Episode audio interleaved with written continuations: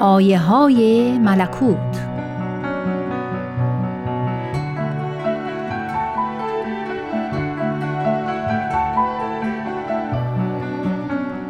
حضرت عبدالبها درباره اختلاف عقاید مردم می‌فرمایند این اختلاف بر دو قسم است. قسمی اختلاف اصلی و خلقی است و آن مانع ظهور اتحاد و الفت عمومی نیست بلکه ممد است. مثل اختلاف الوان و اقسام گلهای گلشن و گلستان که سبب ازدیاد جلوه و زینت آنهاست و یا مانند اعضای مختلف هیکل انسان که جمعی ممد همدیگر و سبب ظهور و بروز کمالات یکدیگرند. و چون جمعی در تحت نفوذ یک قوه روحانی درآیند اختلاف اعضا و جوارح را حکمی نماند و هیکلی تکریم تشکیل یابد.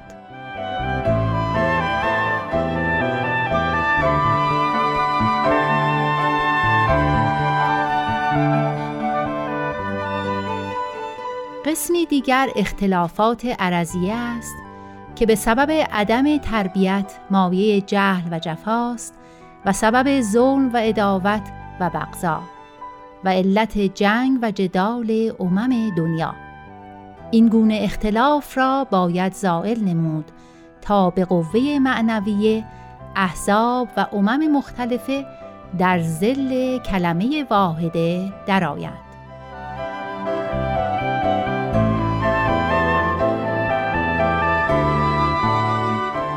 همچنین می‌فرمایند اگر حیوانی درندگی نماید به جهت تومه است.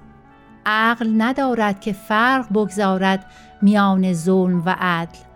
قوه ممیزه ندارد. لاکن انسان چون درندگی نماید به جهت تومه نیست به جهت طمع است به جهت حرص است.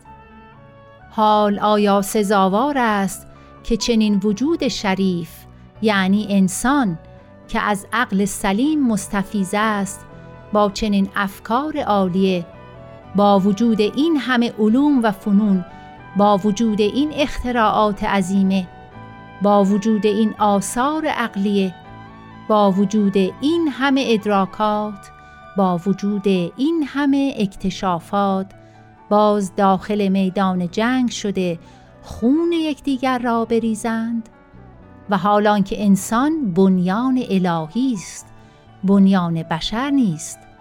اگر بنیان بشری را خراب کنی لابد صاحب بنا مکدر شود. پس چگونه انسان را که بنیان الهی است خراب کند؟ شبهی نیست که سبب غضب الهی است.